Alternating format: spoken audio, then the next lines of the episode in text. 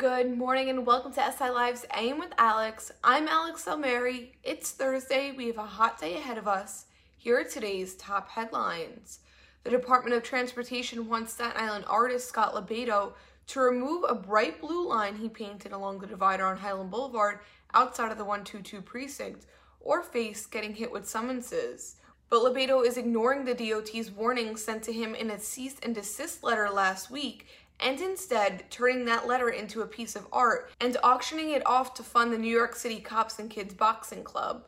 In other news, Staten Island politicians, police, and other community leaders came together for a virtual discussion on Wednesday evening about heightened criminal activity, policing, and racial tensions on Staten Island.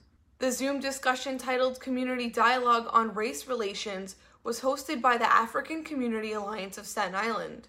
More than 70 community members were present for the call.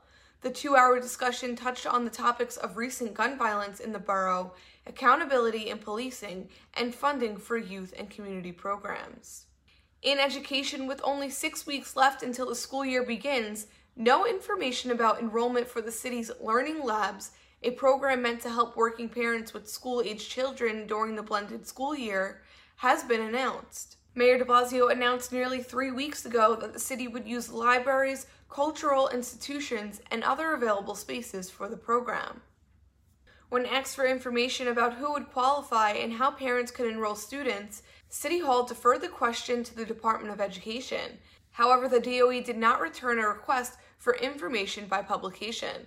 And here's what we know about sports and extracurricular activities upon school reopenings.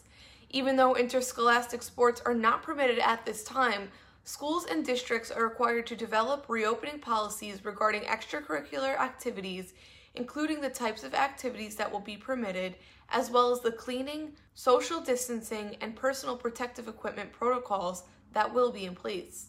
To find out more about all of these stories, visit silive.com. Thank you so much for tuning in. Remember, if you're going out, social distance, wear your mask, stay safe, and stay tuned for more updates. To support credible local journalism during this important time, subscribe to silive.com. Visit silive.com slash digital subscription to sign up today for just $10 a month. That's silive.com slash digital subscription. Thank you.